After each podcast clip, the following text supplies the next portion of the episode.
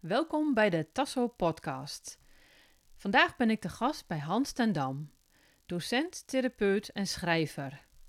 Hij heeft het boek geschreven, Secretaresse in de etalage. Hallo Hans. Hallo, welkom. Welkom. En ehm, ja, zoals gezegd, ik ben te gast omdat we het vandaag gaan hebben over het boek Secretaresse in de etalage. Waar Nou. gaat het boek over? Nou, dat kan je niet afleiden uit de titel, denk ik. Ehm, het gaat over praktijkgevallen van regressietherapie. En niet zomaar praktijkgevallen, maar gevallen die om een of andere reden uitzonderlijk waren.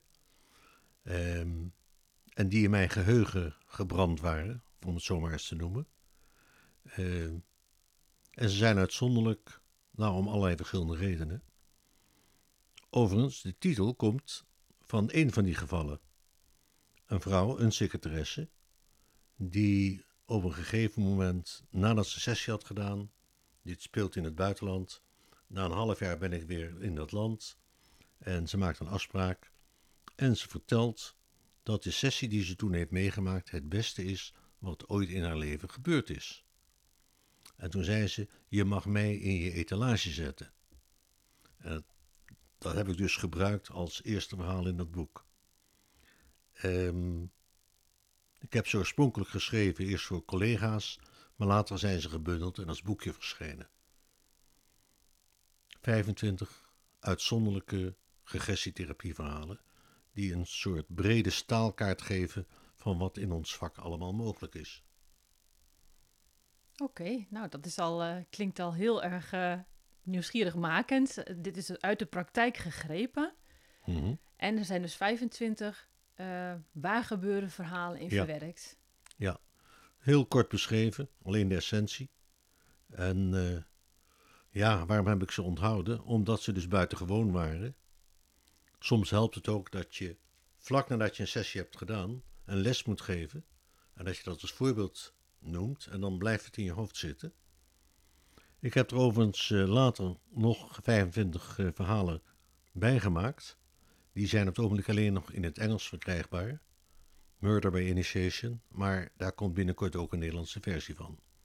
Maar terug naar secretaresse in de etalage.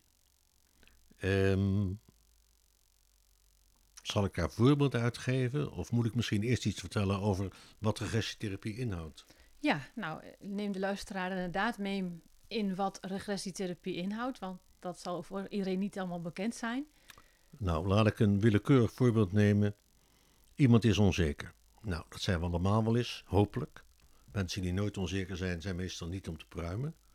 Maar zo onzeker dat het niet meer klopt.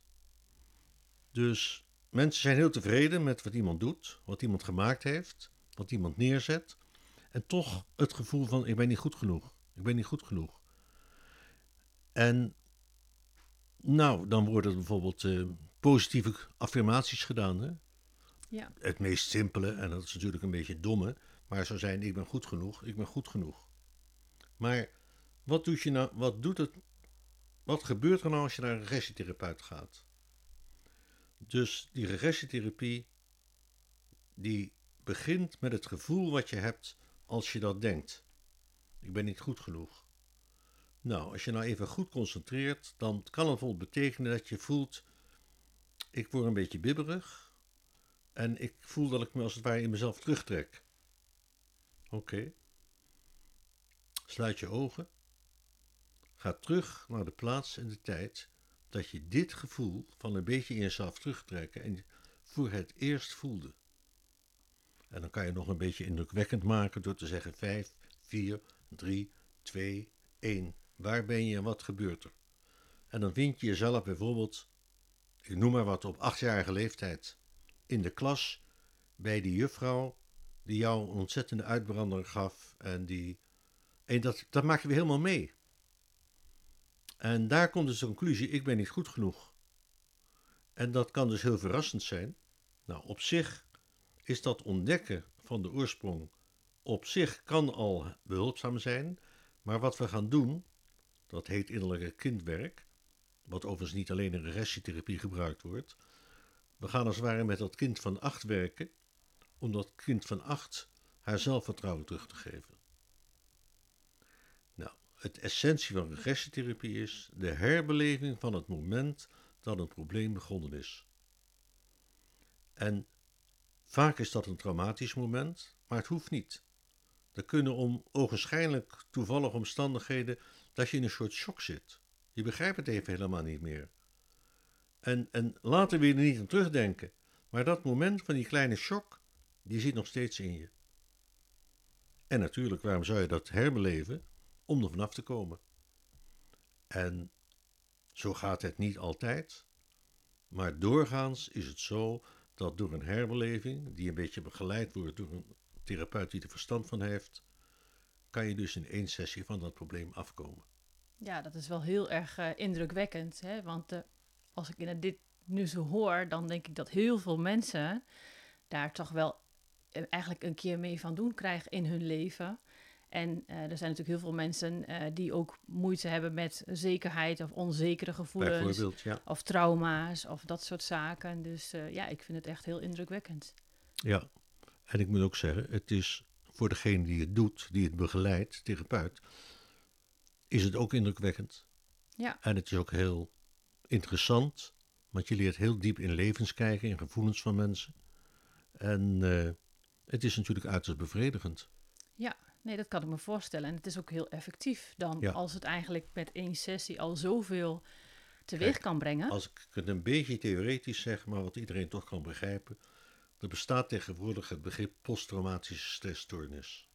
Nou, je zou kunnen zeggen dat heel veel problemen, heel hardnekkige, zeurige problemen, ook begonnen zijn als een soort posttraumatische stressstoornis. Alleen dat trauma is heel vaak niet fysiek. Nee. En soms is het heel diep emotioneel. Soms is het een moment van verbijstering. Ehm, en dat moment is voorbij. Daar denk je niet meer aan. Maar in die verbijstering is het alsof er dieper in je computer een schakelaar is omgezet. Het programma loopt nu anders of niet goed meer. En de snelste manier om dat te herstellen is dus de herbeleving van dat moment. En nu, van een zekere afstand, ook vaak als het om kindheidsproblemen gaat, kinderproblemen. Je bent nu volwassene, je, je kan als het ware het brein van het kind wat toen ontregeld werd, kan je met je volwassen brein weer in het spoor krijgen. Ja, dat is eigenlijk wel heel bijzonder dat dat eh, weer naar voren komt. Dat waarschijnlijk dus inderdaad situaties kunnen zijn die eigenlijk helemaal niet meer zo op het netvlies staan, maar die dan toch zo'n impact kunnen hebben op je dagelijkse leven nu. Ja.